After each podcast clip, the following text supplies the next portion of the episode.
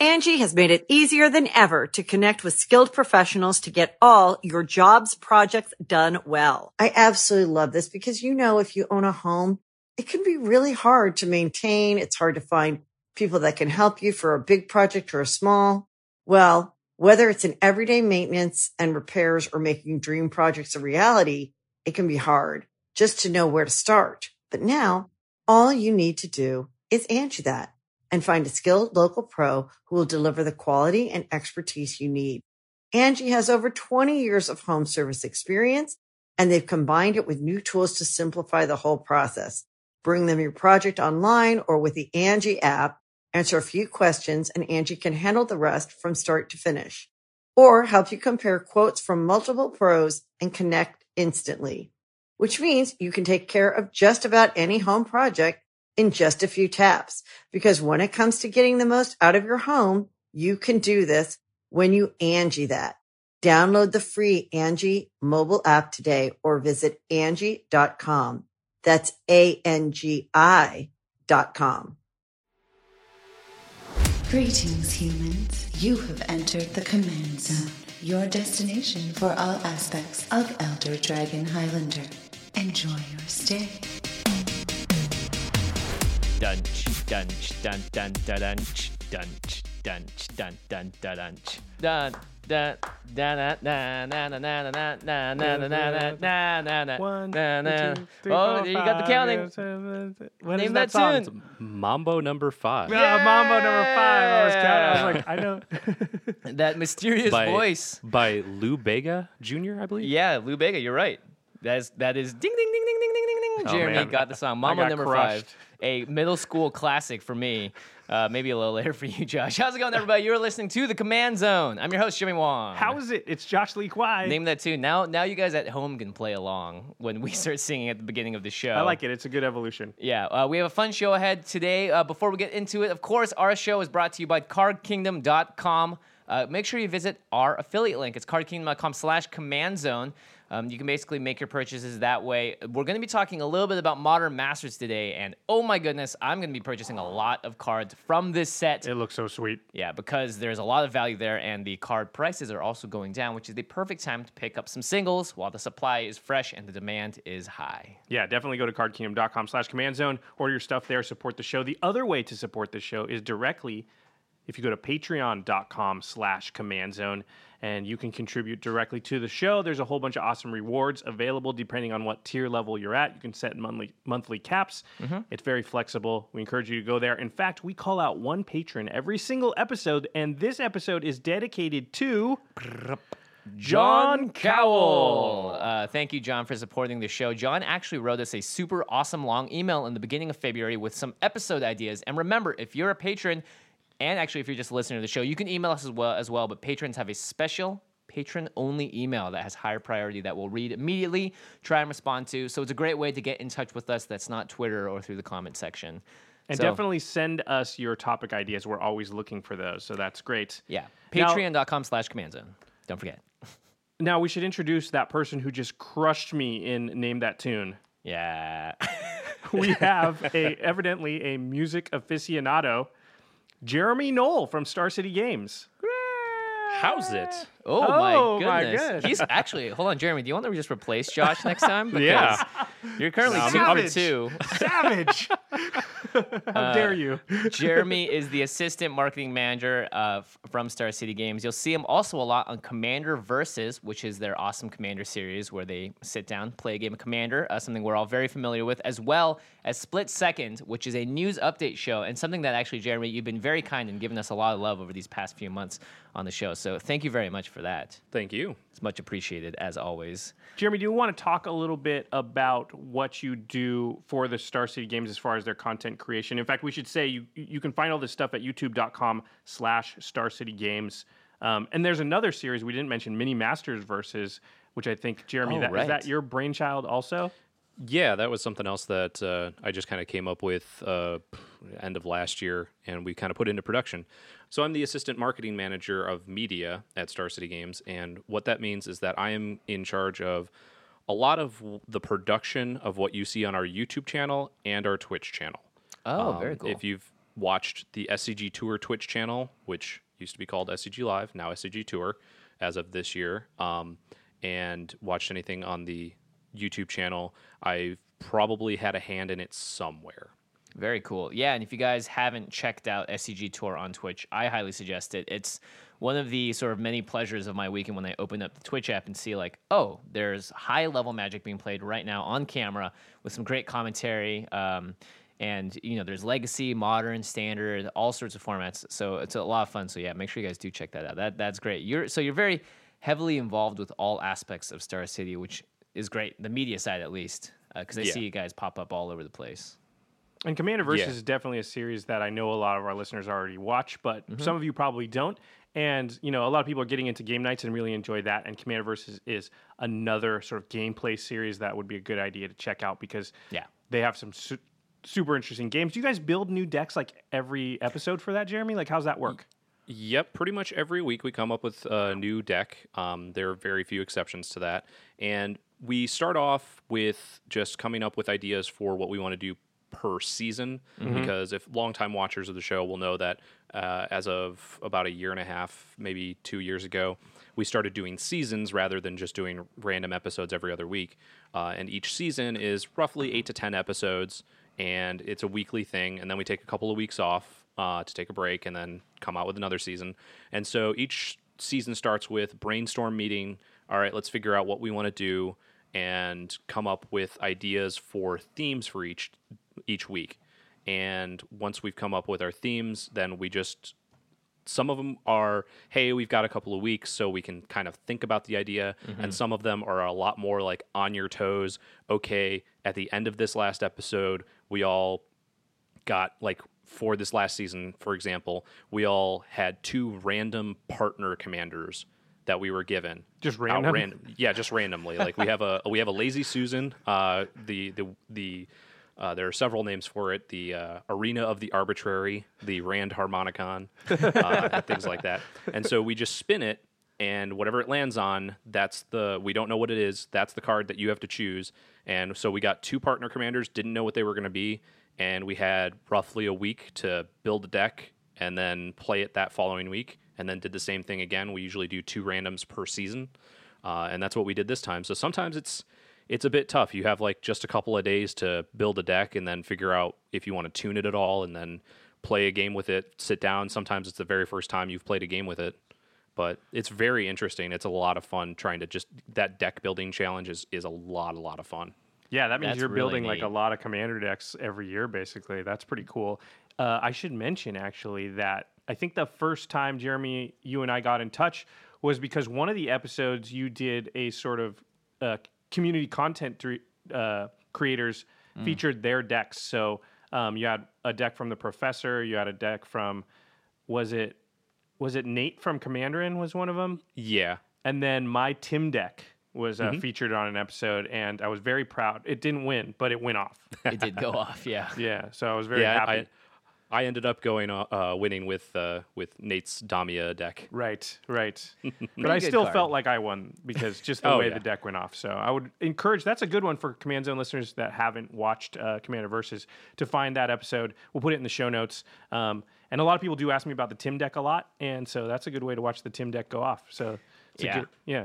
I would I would encourage everybody to check it out. It's a very good series. Uh, they have a lot of fun, just like we do. Yeah, and also it's a more consistent show because uh, they get to put it out. You guys said bi bi weekly, every once every two Uh, weeks. it's actually it's it's actually weekly. oh, weekly, perfect. Yeah, Yeah. Uh, Game Nights comes out once a month, so it's a great way to get a lot of your commander fix in if you're going to be watching on We're, the YouTube. we're always of the philosophy that the more Commander content out there, the better. So Yeah. uh, if you're watching Game Nights, you should watch Commander Versus. If you're listening to this show, you should listen to Commander and Commander's Brew. Like, if we all support each other because we want this format to continue to grow and be in the limelight, and that's the best way to do it. So, Yep.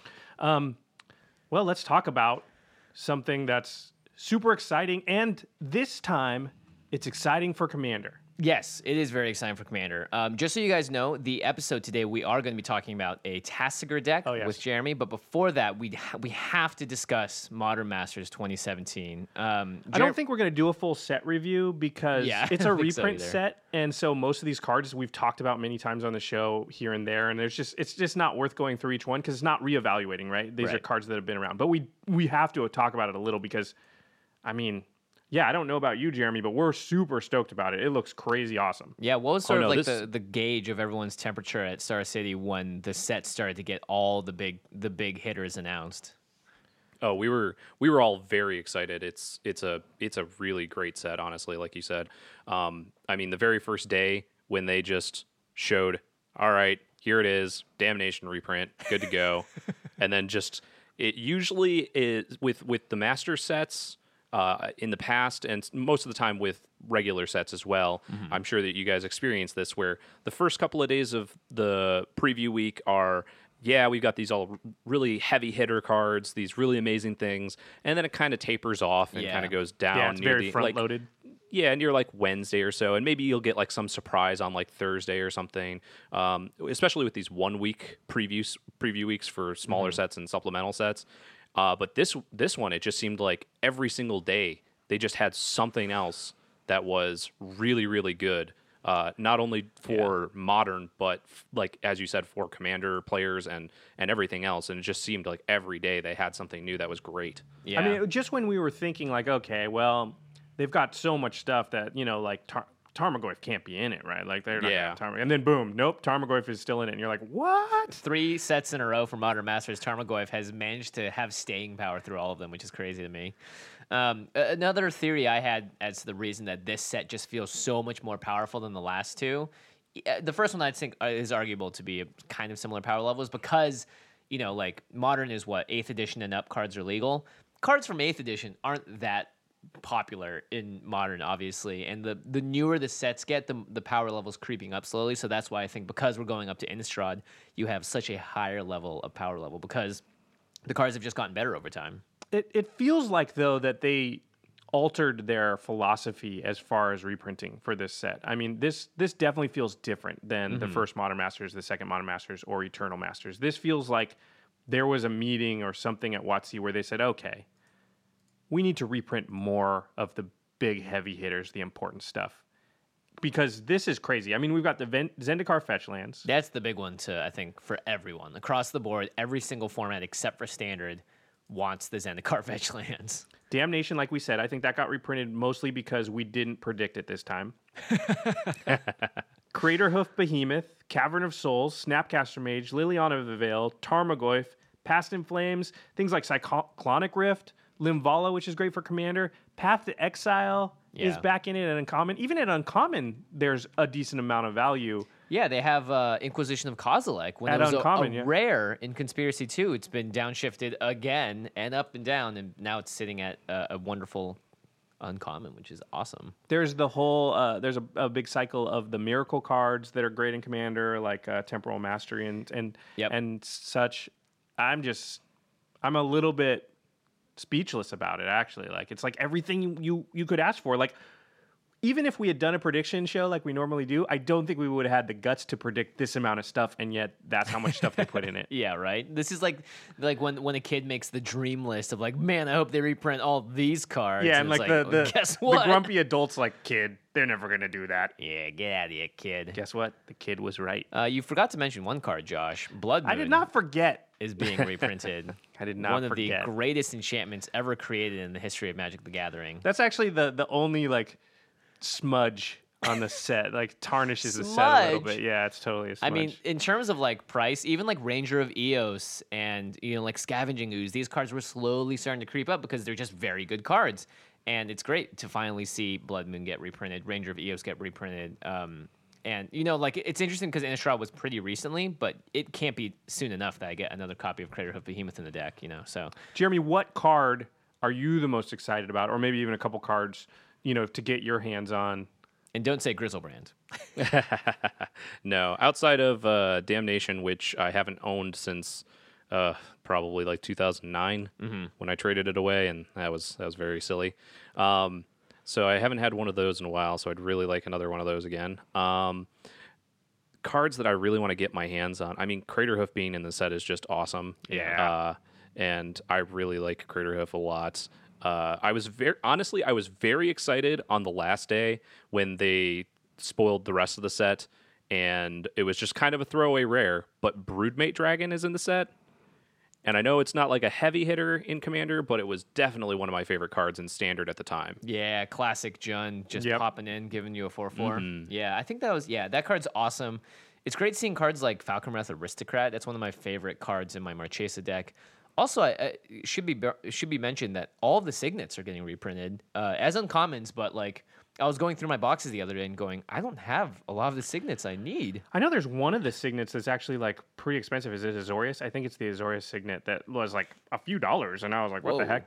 Also, oh my gosh, we didn't even mention Basilisk Collar Yeah. of Kitchen Table Fables fame.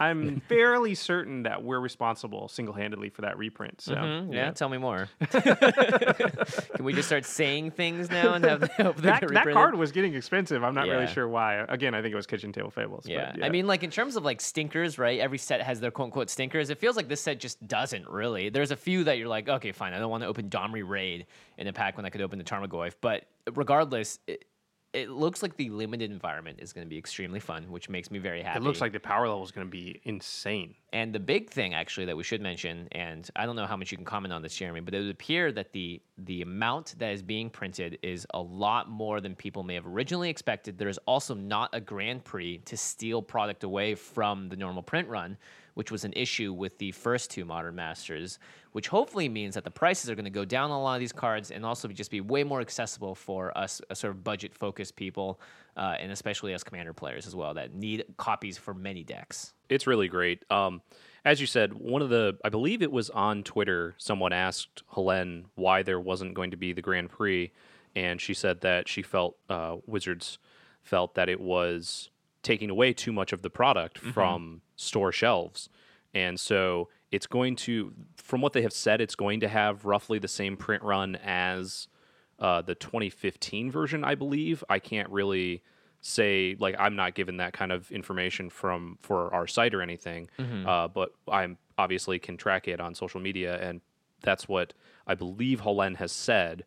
And so that's one of the reasons why it's probably going to drive the price down a little bit. Is just there's going to be a lot more of it available to people at their local stores Yep. rather than the you know six or seven thousand people that are and probably more at this point for this year that are going to show up at uh, at Grand Prix Vegas. Yeah, exactly. Um, and you can still get the 2015 Modern Masters at MSRP Yep, if you go up that's right i- now. If that's so- the amount that they're printing, then there's a lot, and everybody's going to be able to get a hold of it, which is great because we don't want to be in the situation where the first Modern Masters was, which is, you know, there was a, quite a bit of value, but they printed it so limitedly that it was actually hard to get a hold of, and then Yeah. the box prices just went up, and therefore, like, it was great, you could get the cards, except for you couldn't get them because yeah, I mean the expensive. set was like an experiment to begin with for Wizards, so I mean, I don't. I don't blame them for sort of not jumping in the deep end right away. Yeah. you know, but this this set, I think they're going to do the right thing. They're going to print the heck out of it, and everybody's going to be able to get this stuff. That leads to an interesting question because I think there's a lot of chatter online, a lot of people sort of questioning what's the best way strategically. You know, if you're worried about budget, and to some degree, everybody is worried about budget, right? Like we don't have unlimited money to spend on Magic. What's the best way, in your estimation, to approach this set as far as how to get a hold of the cards? Should I be buying boxes? Should I be waiting and buying singles? What point should I buy the singles to sort of get the best deal? Like how low are the prices like on the Ved- Zendikar fetches going to go? Um, I don't know how much of a finance aficionado you are, Jeremy, but it, it's, it'd be interesting to hear everybody's perspective on that. I think. My gut says buy singles. Yeah. I would say that, okay, so I'm not much of a uh, finance aficionado myself, but I do read and watch a lot of content for Split 2nd Um, so I can give you kind of an overview of what I think uh, some of the people have been saying. Um, I think that uh, the idea is that you should be buying singles buying boxes is going to be good if you would like to draft, uh, but buying the singles is going to be good. Um, that the prices, as of right now, are already starting to drop from when they were originally, pr- you know, uh, previewed, and so it's probably going to be uh, right around launch that you'll still be able to get them fairly cheaply, even compared to what they were before the uh, before the previews started. Um, so it's probably best to wait just a little while and uh, pre- and then purchase singles out of those. And it's probably going to be better to purchase the singles from Modern Masters rather than the original printings. Yes. Like some people are still going to want the original printings. Like some people are very, very like, I want the very first printing. I want the original art, or I want, you know, this or that or the other thing. Uh, but more than likely, the wa- the versions from Modern Masters 2017 are going to be just a little bit cheaper in the long run. Yeah, definitely. And in some cases, some of the foil versions, and, and as we saw with like Force of Will, ended up being more than the original version because the new art is just that great. It depends on the new art. Yeah, it'll be interesting to see Snapcaster Mage uh, specifically because it's been shifted up to Mythic and the art Mm-hmm. is different.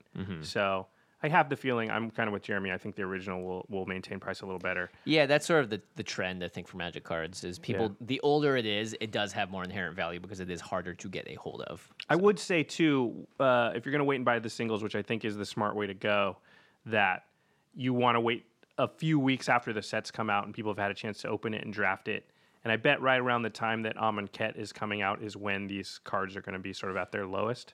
Yeah. Um, especially the Zendikar fetch lands. I mean, that's going to be what everybody's looking at, and there's going to Mm-hmm. be a point when we're all going to want to dive in and make sure that we get, you know, our play sets of each one because they're unlikely to be that cheap again for a long time. Mm-hmm. So yeah, Yeah, and I would say if you're a commander player, don't buy a box if you're just looking to open cards because the chances of you getting a Griselbrand or a Gifts Ungiven is there, and both of those cards are banned in our format. So it would do you well to buy the singles instead. Now, if you were going to draft it, though, Yes. like us, like we're going to buy boxes because we love to draft, and you get the dual purpose of I draft it, but I also am like, well, I'm taking Craterhoof Behemoth this pick because I want that for my token deck.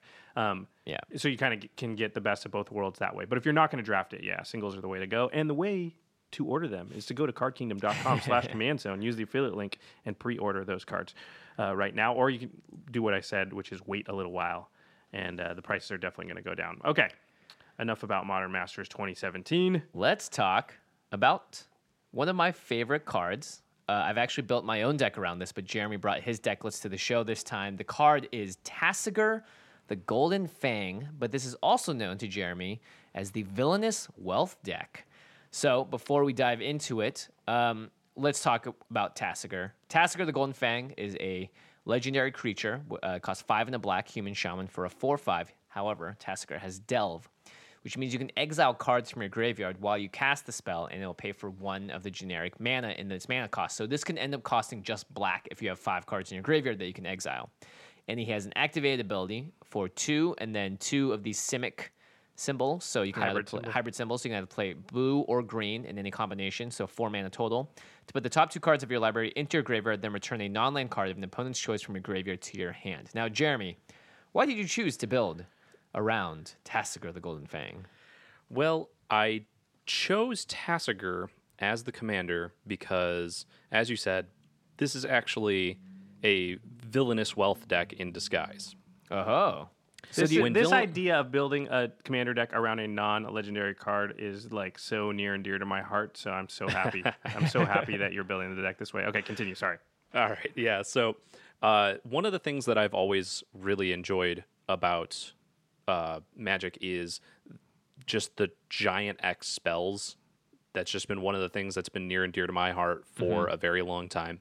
Uh, when I was playing competitive, my favorite deck was Mythic Conscription, and then right before that, it was the Elf Ball deck with Genesis Wave uh, yes. and Genesis Wave is just has been one of my favorite cards for quite some time. And then I saw Villainous Wealth when it was previewed and thought, "Yep, I am going to do something with that card because not only does it allow me to pay a really large amount of mana to get a whole bunch of cards, but it's not my cards, it's your cards." Right. Which I thought was great. So, Let's When read, let's read Villainous Wealth Sure. really quick, just so people have um, the right context.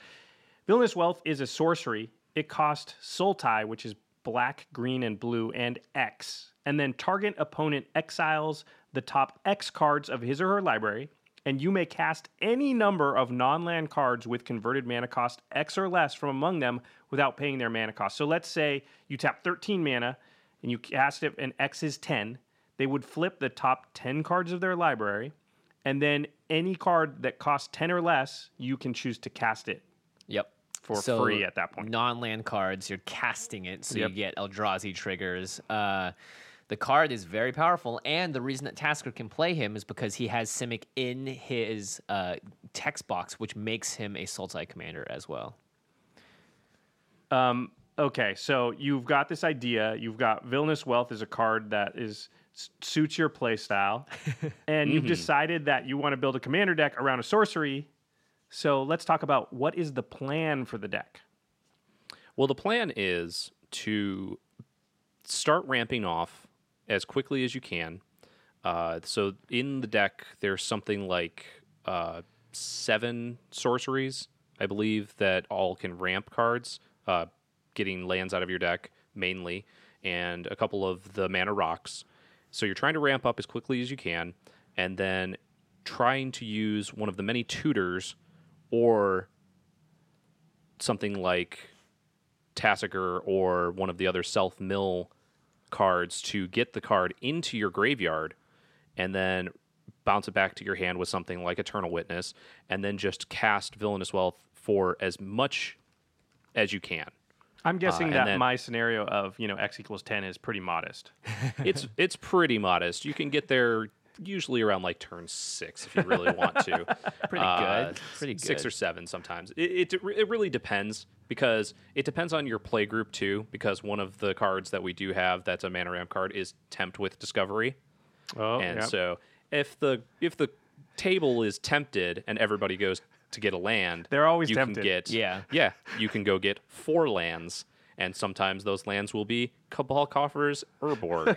yeah, honestly, I think Tempt with Discovery is one of those hidden gems of ramp cards because if one person is behind, they're gonna say yes to Tempt with Discovery. They don't really. I mean, and it also just has land cards, so you're right. You can grab two incredible, uh, just legendary non basics. Yeah, let me read it really quick. It's three and a green for a sorcery. It says tempting offer. Search your library for a land card and put it onto the battlefield. Any land.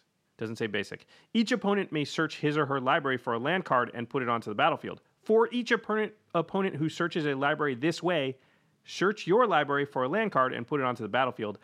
And then the shuffle clause. So what happens is you get at least one land, and it can be any land. But then everybody else at the table gets a choice. They can go find a land themselves. If they do, you get an additional land for each person that does that. So usually what happens is if one person blinks, then everybody else at the table goes, Well, I'm getting a land too. And before you know it, you're getting four or five lands out. Yeah, including like you said, Cabal Coffers and. Uh, uh, make but uh, sorry, Urborg. Urborg, yeah, Yeah. which makes all your land swamps, and then Cabal Coffers just wump wump wump wump wump uh, adds a sort of black tier man pool for each swamp you control. So great way to just ramp your mana up incredibly quickly. Yeah, Yes. that, that, that card's very good. Um, you do have to watch out with that though because some people will know what's going on and they will grab their strip mine or their wasteland or whatever Right. sort of you know land that can destroy other lands and try and take you out of it so there are other cards in the deck besides the recursion to try and get villainous wealth back there are cards that are going to try and get your lands back as well one of the newer cards that i haven't actually had a chance to test out yet is uh, wildest dreams from Kaladesh. yeah, yeah. It's the sorcery that's green XX. Return X target cards from your graveyard to, to your hand and exile Wildest Dreams. Uh, and so that's a really great way if uh, if you've managed your graveyard with things like Tasigur and Rieto Lantern um, to basically be able to get back whatever you'd like, including something like your Cabal Coffers or your Urborg Right. that somebody may have destroyed. You also have Splendid Reclamation in here, which was one of the cards that we were all very excited about uh, when it got printed, which returns all of your land cards from your graveyard to the battlefield tapped. So I can see. I mean, plus, I mean, we'll talk about the uh, actually. Let's talk about the stats of the deck. Stats. So, like you said, there are seven mana ramp sorceries in there. We're talking Cultivate, Kodama's Reach, uh, sort of your regular, uh, and Tempt with Discovery, your regular sort of package, and a few artifacts. You have five card draw spells, and I noticed that these are actually mostly on creatures. Uh, you have like a Phyrexian Arena as well, but you also have the Bloodgift Demon. um, and like the Sire of Stagnation, which lets you draw cards, And Tasigur himself and is Tasigur card as draw. well. Yeah. Um, Yeah. That's that's the thing is the Tasigur actually does act as a very reliable card draw source that not a lot of people think about. Right, and one of the combos is to cast Tasigur, delving away a lot of the cards you don't want an opponent to give back to you. Uh, you can also, of course, strike a deal with an opponent. Yeah, true. Uh, have you ever found yourself in that position where you're like, "Hey, blank, do you want to give me this villainous wealth back, and I won't use it on you"? Correct. Yeah, that's definitely happened before. I would 100% do it if it wasn't going to hey, be if me. you, if you do this, if you look over there, that person's got a much smaller library than you. Yeah. There's a good chance that I could knock them out of the game. Yeah, and hey, maybe maybe I'll just not hit on any cards either. Uh, you know, you got to give them all the possibilities. Um, The there's- first time when when that card was very early, uh, Villainous Wealth, I did try it in standard as a side note story. Yeah. And I got to go off with it in an elf deck, uh, an elf ramp deck, and got to X equals 23, played it, and my opponent was just like, What's going on? And I was like, Well, you exile the top. 23 cards of your library. They're like, cast them. okay. And they flip them all over, and I just pick them all up, and they're like, wait, what are you doing? I'm like, I get to cast. And then they look at it and read, you get to cast all non land. I was like, yep. And they, oh, yeah, I'm scooping that. That's, I can't do anything against. You're going to take all my really good cards. yeah, also get to take a, a good look at the rest of their deck. Um, Yep.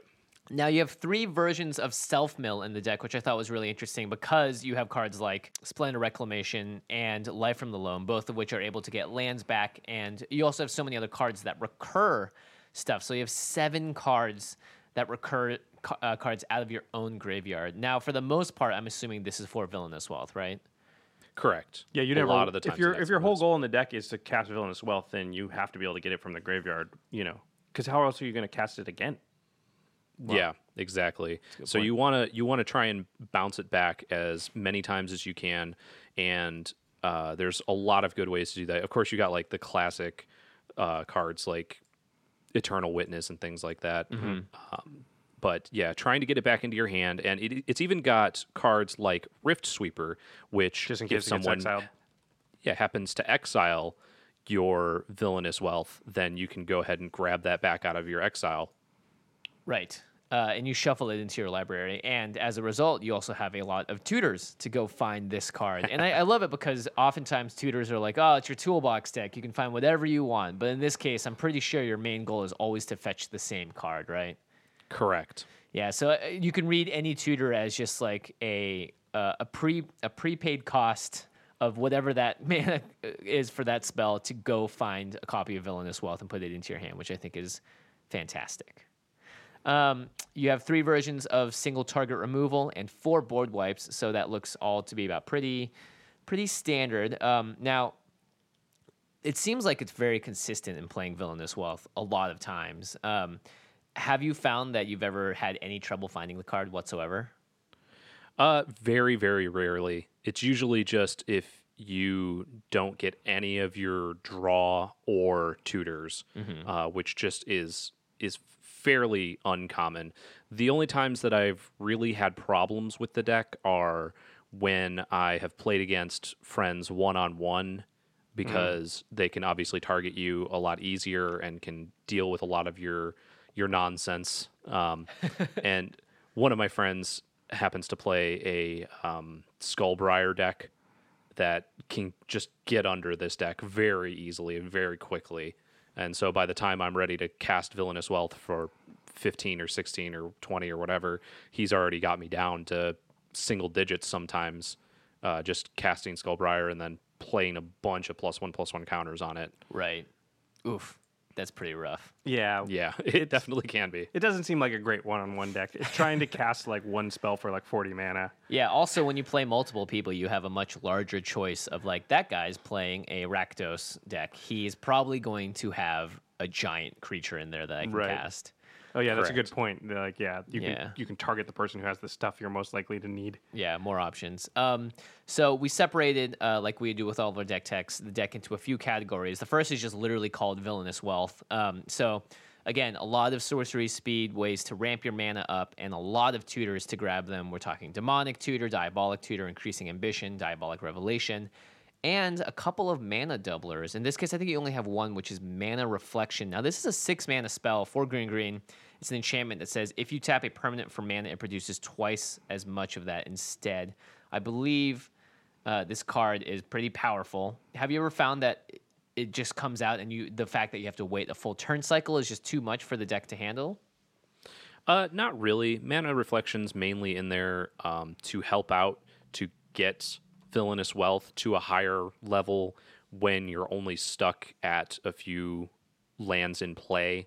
Um, so, say if I found one of my single shot tutors, demonic or something like that, or diabolic tutor, to go get my Villainous Wealth, but I've only ramped with one card and it's turn five or something like that, um, I can play the mana reflection and then the next turn double the amount of mana I have and cast Villainous Wealth if I really need to for nine or ten or whatever it is, um, just to get it off going off once at least, and maybe get it into my graveyard so that I can bounce it back and use it again later.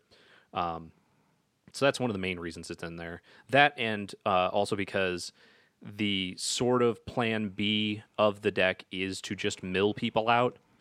And so if you can villainous wealth them for their entire deck, mana reflection works really well to help out with that. Yeah. How how many games do you win via milling? Uh, I would say probably more than a third. Wow, wow. Wow. Yeah. Wow, wow, Jeez. wow.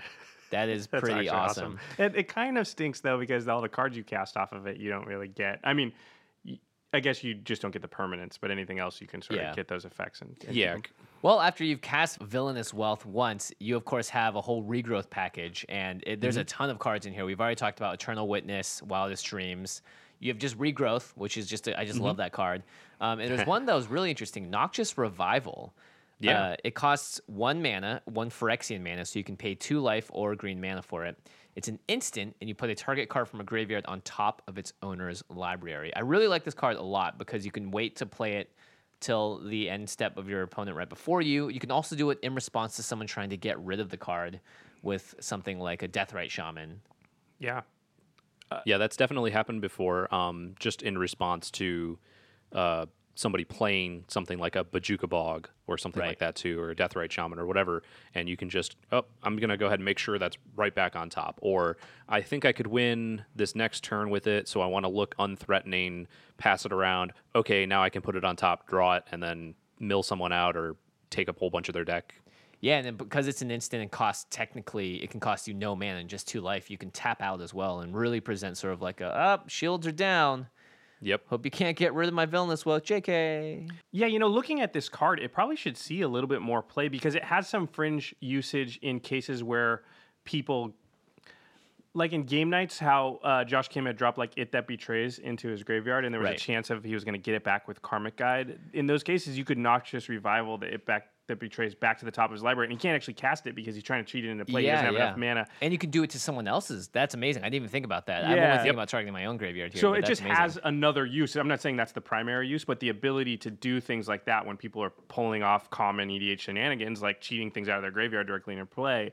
This is probably a, sort of a sleeper card too. That that yeah, I might take a look at that and put it in some decks. uh, Now, honestly. technically, it's card disadvantage, especially if you're not using it on yourself because you're just losing a card and you don't draw it to your hand immediately. But even pairing this with card draw, I can see you can do some crazy combo turns where it's like, shoot, I need that card back and I can draw cards, but it's in my graveyard. I have no mana left. Noxious Revival. I mean, think if it's Sphinx's Revelation or something like that that you're putting back on the top of your library. Obviously, not in this deck, but Yeah. Um, let's say it's Braingeyser or something, you know, then it's going to draw you a whole bunch of cards and you don't care about that card disadvantage. I like this card. I hadn't thought about this card before in EDH at all. So Opening our and I've definitely had instances where it's something like, okay, my villainous wealth is in my graveyard, uh, and then I, s- it somehow gets like tucked back into my deck from someone else, Mm-hmm. and then I use Noxious Revival to put a tutor back on top, and then just tutor the villainous wealth back. Right. Things like that also have also been lines I've done. Right, especially in a deck like this where every card has, you could almost cycle like m- play an Eternal Witness again, get another creature out, have a way to you know bounce that and get something back. So I, I can definitely see because so many of your cards have great enter the battlefield abilities that would be pretty pretty good. Uh, you also have Archaeomancer in the deck. Great card. Uh, when it just enters the battlefield, you can get back an instant or sorcery from your graveyard to your hand. Um, so the self recursion, there's seven ways to do it. Uh, I think that's it sounds about right because ideally in a game you only need to cast Villainous Wealth like what three times at most to sort of seal the deal. Yeah, it's usually somewhere between three and five. Really depends on how early you get it. Yeah. Well, like you said, sometimes you're you, you sometimes you do cast it for ten. Uh, and then so you're just you wanna, disappointed in life at that moment. that exactly. sounds awesome. Still, and you're just sad. Everyone else is mad at you, but you're just sad because you didn't get to cast it for twenty five or thirty or whatever. That's true. um, now, I wanted to talk a little bit about the self mill and opponent mill parts of the deck. You have one card in here that I've actually never seen played in a game, which is Dreamborn Muse.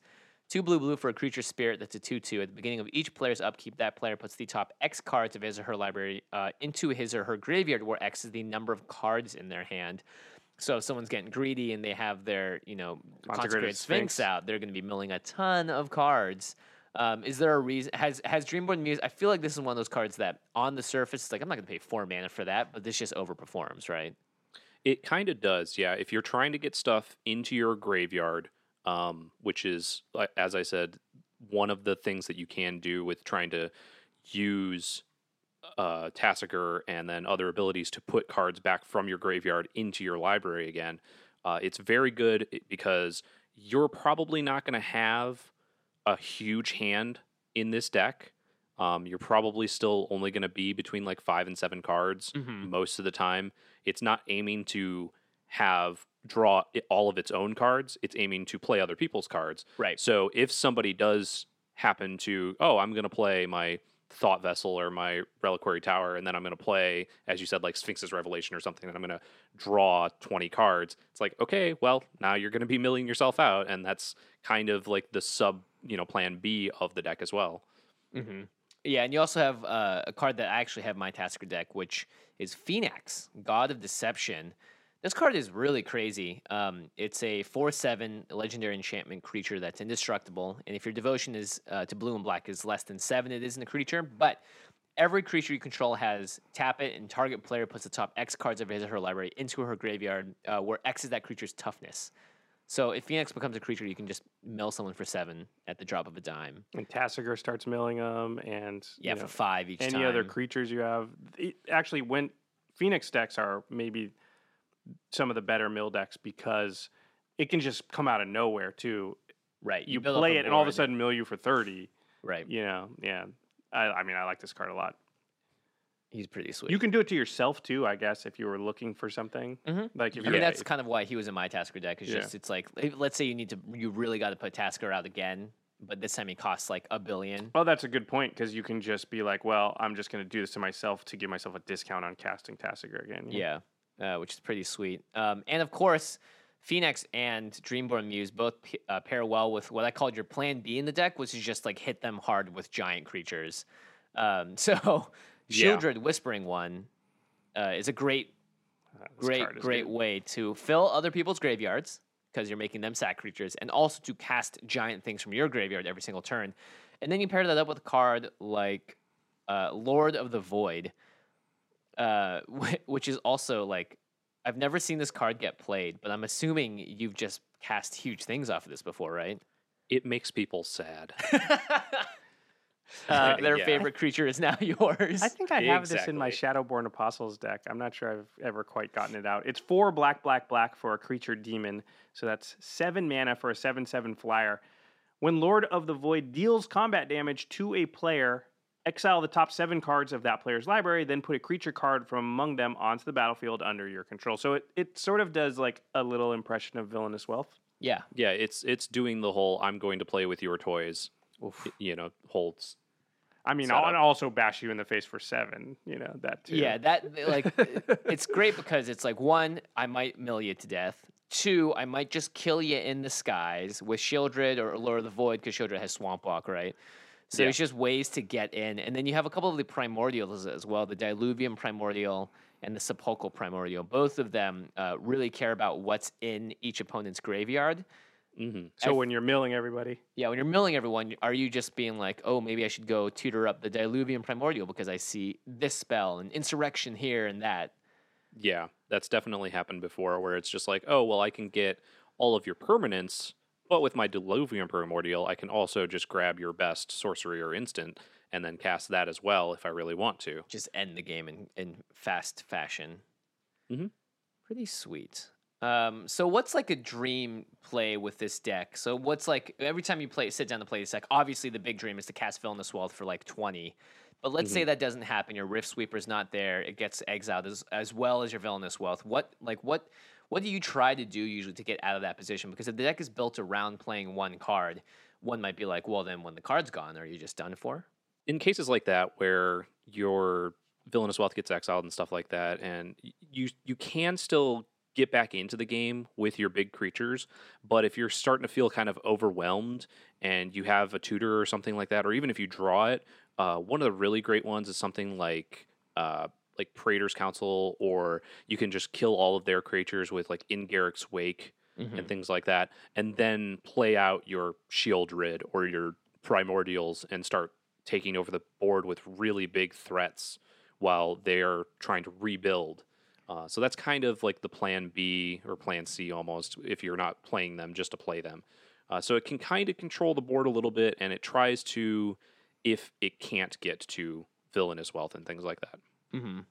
Uh, you want to read? Let's read Praetor's Council. This is a Oh, card yeah. we haven't talked about a lot, but it's one of those sort of high, like top of the curve green cards that you do see quite often.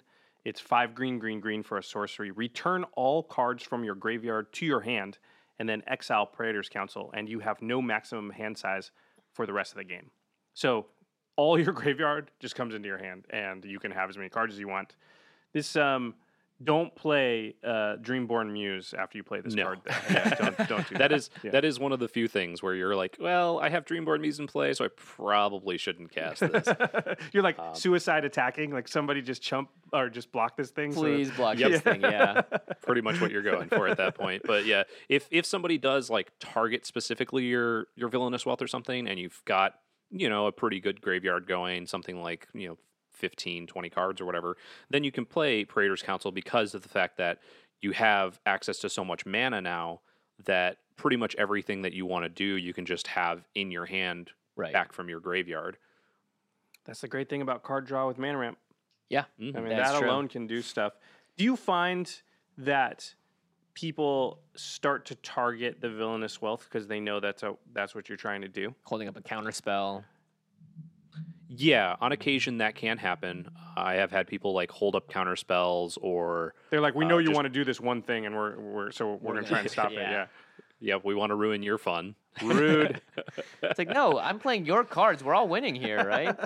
exactly. um, but if it's if it's early enough in the game, or if it's uh, it it kind of depends on the politics of the table as well. Mhm. If there's still four players in, you can kind of convince people like, do you really want to counter this? Because I'm gonna be targeting this other person Right. who's so much farther ahead than everybody else right now, and so it's gonna balance it out and things like that. So I like using politics. Yeah, it, it seems like a deck like this benefits very well from politics because, you know, you're right. If one person is super far ahead, then all of a sudden the villainous wealth deck is kind of like you're in magical dreamland, being like, well, I hope you hit a bunch of good cards that can somehow stop this ridiculous board state over here, and you're like, well, let me try. it has that random aspect to it too. Like you don't, nobody knows what you're gonna get, so it's not quite as scary as it probably should be. mm-hmm.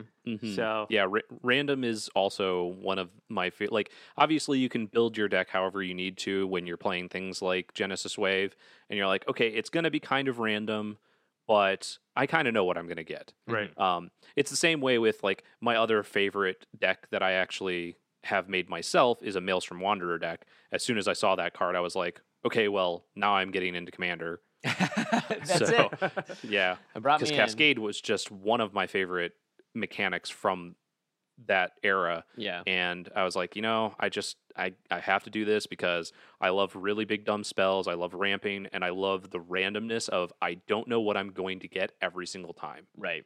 Right. Definitely.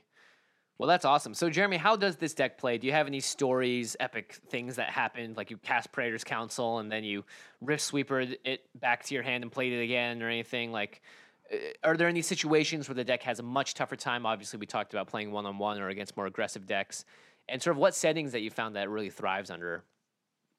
Uh, well, I think as we talked about before, the the big big stories are obviously all oh okay, so I got to thirty mana or I got my Cabal coffers and my Urborg early, and I was able to ramp up to X equals thirty pretty quickly, and then play somebody's deck that they're playing that's like a you know like a red white sort of aggro deck or a red green uh, Xenagos deck or something like that, and you're playing a bunch of their creatures. So that that happens fairly often. Um, the things that it's kind of has a rough time against, like I said, are the one v one matches where somebody's just like, "Hey, I just want to, yeah, I just kind of want to play a game, and you know, we don't really have the group here, so do you want to just play one on one?" It's kind of weak to that.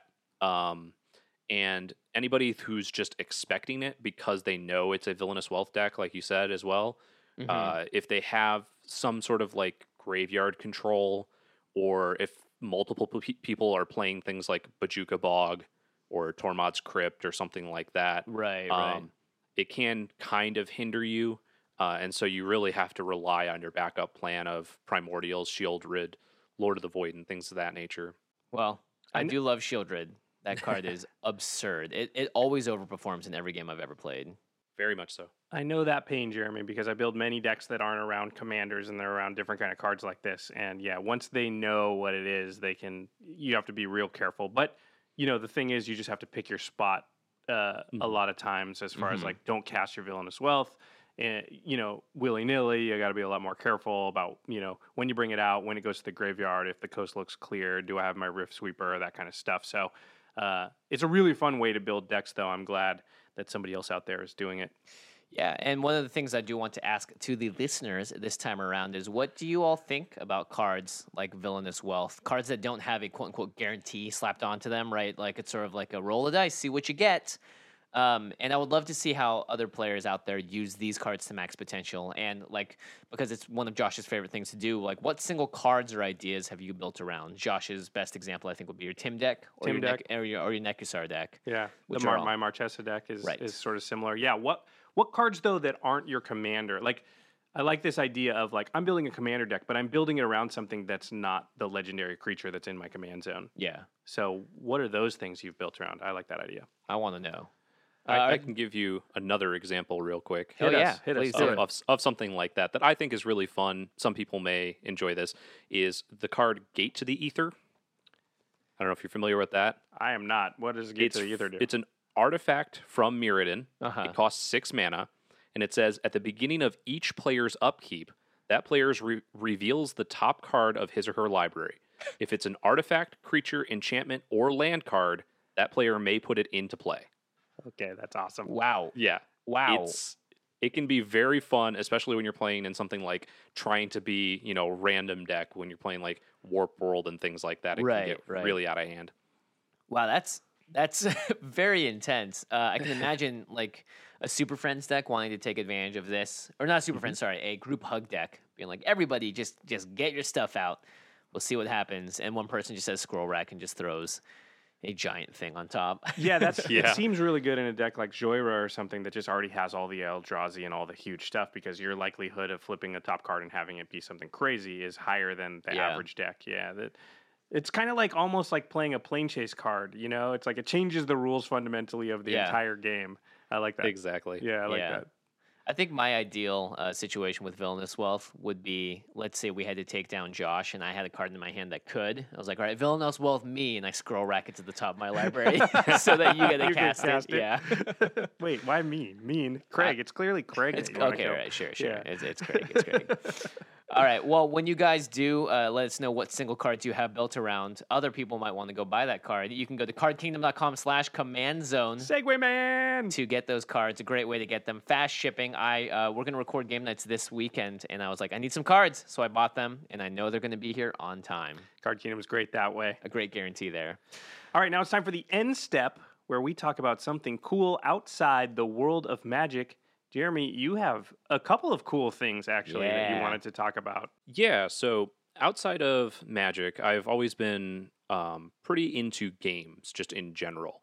You know, I started off young with like Nintendo, Mhm. Sega, uh, and all that stuff. And I've just been playing games most of my life, and uh, they're just my source of fun, entertainment, social interaction. Magic's obviously like one of the best ones, Right. But the recent resurgent, like big surge of uh, just tabletop games, board games, card games, has been really, really awesome for me. Just because I get to, I get to play these games, hang out with friends, and they're all really top notch nowadays.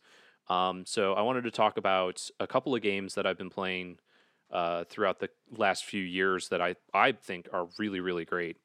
Uh, the first one is called Xenoshyft. And this is a game by Cool Mini or Not. There's actually two different versions right now. There was two very large base games. Uh, the first one's called Onslaught. The second one's called Dreadmire. So it's Xenoshyft Onslaught, Xenoshyft Dreadmire. And Dreadmire, I think, came out at just the end of last year. Uh, they kickstarted both of them. They did very well.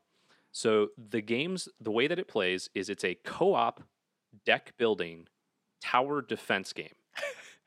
That's three things I didn't expect to hear in the same sentence. exactly and that's one of the great things about it is a lot of people are like that try to wrap their brains around it as soon as they hear it like that that's really weird how does that work right. yeah and so that one's great um, another couple of games that i wanted to suggest are anybody that's uh, kind of familiar with magic and likes limited uh, there are a bunch of really great drafting games out there Yes, this Uh, first one is one of my favorites actually of all time. yeah, Seven Wonders is a really, really great game. It's fairly complex the first time you try and play it. There are a lot of symbols on the game and a lot of things that you can pick up. I Um, found that after I played it once, though, I had a very good grasp on what sort of the uh, the archetypes were, so to speak. Exactly. Yeah, and that's that's one of the things is uh, if you're familiar with drafting at all, after trying it out like once and then just becoming kind of familiar with the different symbols in the game and what they all mean and how you can score points based on archetypes like you said, Mhm. it really adds to the game. Because Seven Wonders is supposed to be like I think 3, it, it can be like 1 to 7, Yeah, but really it's best with like 4 to 7. I Uh, found its so it's- best was seven Players, you mean? yeah, seven It players. really is best with 7. it is called um, Seven Wonders after all. So exactly. yeah, Uh, so that one's great. If you don't have the people, or maybe you just don't want to get too deep into a game like that, uh, there's another really simple one called Sushi Go this uh, game's great too. That has been uh, a really fun game that. Uh, when I have people over to my house, we just kind of sit down, shuffle it up, and play that a couple of times while we're getting in the mood to play like a longer game. Um, and it's it's a pretty simple drafting game, and you can actually play it with younger kids too. Mm-hmm. Uh, one of our one of my coworkers has two young daughters, and this is one of their favorite games, and he loves it because it's obviously drafting, and they Right. love it just because it's very colorful and it has a lot of uh, depth to it too, even though it's a pretty simple version of a drafting game. Yeah, and it only takes like 10 to 15 minutes. Uh, the concept's great. You're at a sushi restaurant and everyone's trying to get the best combination of dishes as they as they go by. So you get, you know, obviously set bonuses for making a set of sashimi or sushi rolls or whatever. Uh, or you like triple the value of certain things by it, it makes you hungry, I'll say that much. It's making me hungry. Uh, so there's another game. It's called Epic Card Game, and uh, it was designed by Rob Dougherty and Darwin Kastle, two Magic Hall of Famers. And Epic is a game that's similar to Magic, and it's uh, it's a one v one game, uh, but all the cards are basically it sound it's exactly like it sounds. It's epic. Mm-hmm. All the cards, when you're coming from a Magic perspective, are huge, huge spells. There's like a 13 13 with trample for one. Oh, Death Shadow? Yeah, and things like that, but with no downside. Right. It's just a 1313 like Triceratops or whatever for, and they're all dinosaurs and stuff, and it's sweet. Sounds Um, epic. And the game's pretty basic. It's you have one resource per turn. You just have one gold on Mhm. your turn and your opponent's turn, and you can use that or not use it. And cards either cost one or zero. Oh, cool. Uh, and on your opponent's turn, you can cast events, which are just kind of like spells. Um, most of the spells have instants, or if a card says you can cast it on your opponent's turn. And so it's it's like the resource system is a lot simpler, and so a lot of the cards are just really really big compared to Magic stuff. And it's a great game that came out a little while ago as a TCG.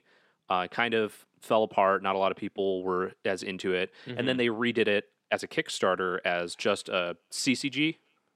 Gotcha. and they were like, "All right, all in one package, you get everything for X amount of dollars." It's a really really fun game. I definitely suggest it if you are familiar with Magic, if you like Magic. There's lots of different ways to play it. Like there is a constructed, um, and then there are a ton of different limited varieties that you can play.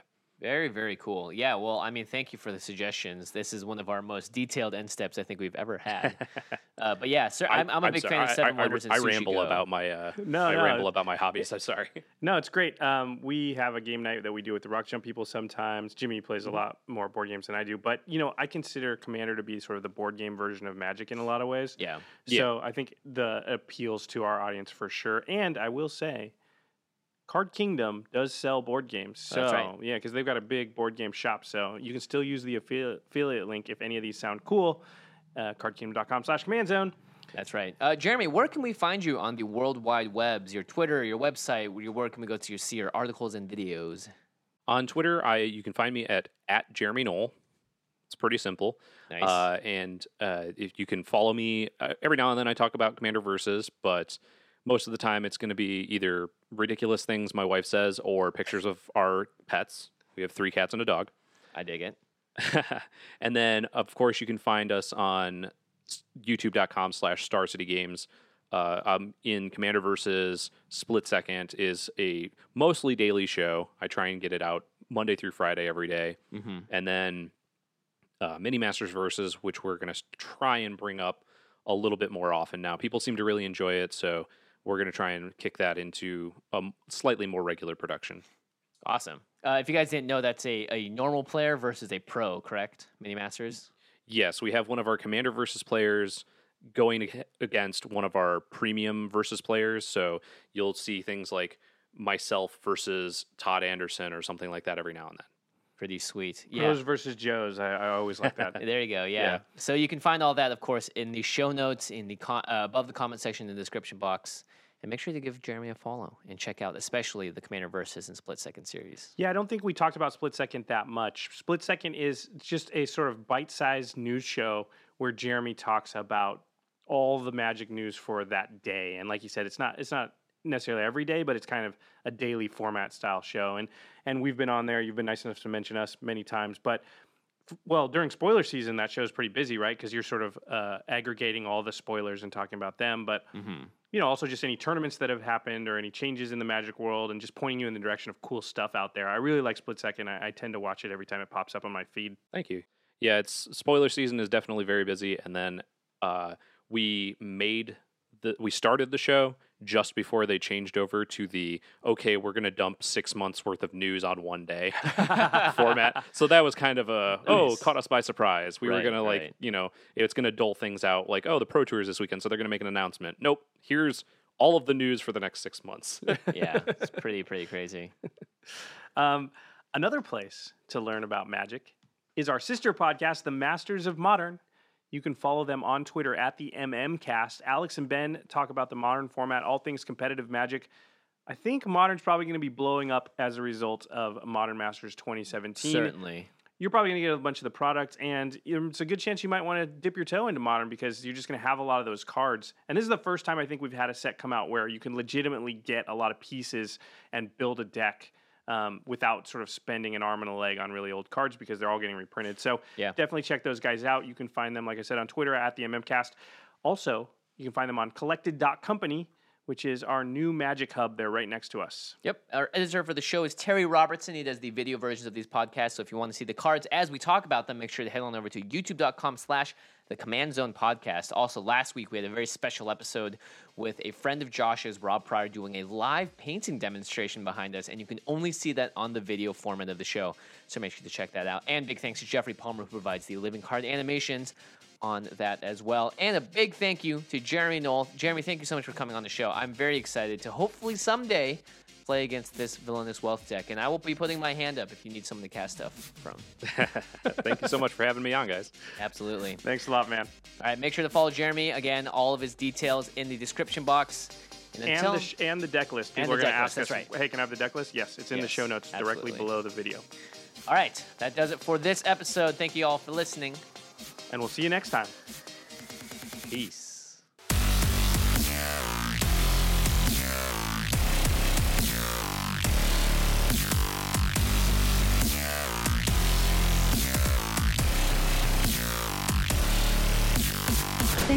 For your attention. For further inquiries, send an email to commandcast at rocketjump.com or ask us on Twitter at JF Wong and at Josh Lee Kwai. See you later, alligator. Greetings, humans. How, how'd that happen again? Yes. Yes. you tricked me. did it. You totally I got me. to say the piece. Angie's list is now Angie, and we've heard a lot of theories about why. I thought it was an eco move. Fewer words, less paper. No, it was so you could say it faster. No, it's to be more iconic. Must be a tech thing. But those aren't quite right. It's because now you can compare upfront prices, book a service instantly, and even get your project handled from start to finish. Sounds easy. It is, and it makes us so much more than just a list. Get started at Angie.com. That's A N G I, or download the app today. Angie has made it easier than ever to connect with skilled professionals to get all your jobs projects done well. I absolutely love this because, you know, if you own a home, it can be really hard to maintain. It's hard to find people that can help you for a big project or a small. Well, whether it's in everyday maintenance and repairs or making dream projects a reality, it can be hard just to know where to start. But now all you need to do is Angie that and find a skilled local pro who will deliver the quality and expertise you need. Angie has over 20 years of home service experience and they've combined it with new tools to simplify the whole process. Bring them your project online or with the Angie app, answer a few questions and Angie can handle the rest from start to finish or help you compare quotes from multiple pros and connect instantly, which means you can take care of just about any home project in just a few taps. Because when it comes to getting the most out of your home, you can do this when you Angie that. Download the free Angie mobile app today or visit Angie.com. That's A-N-G-I dot com.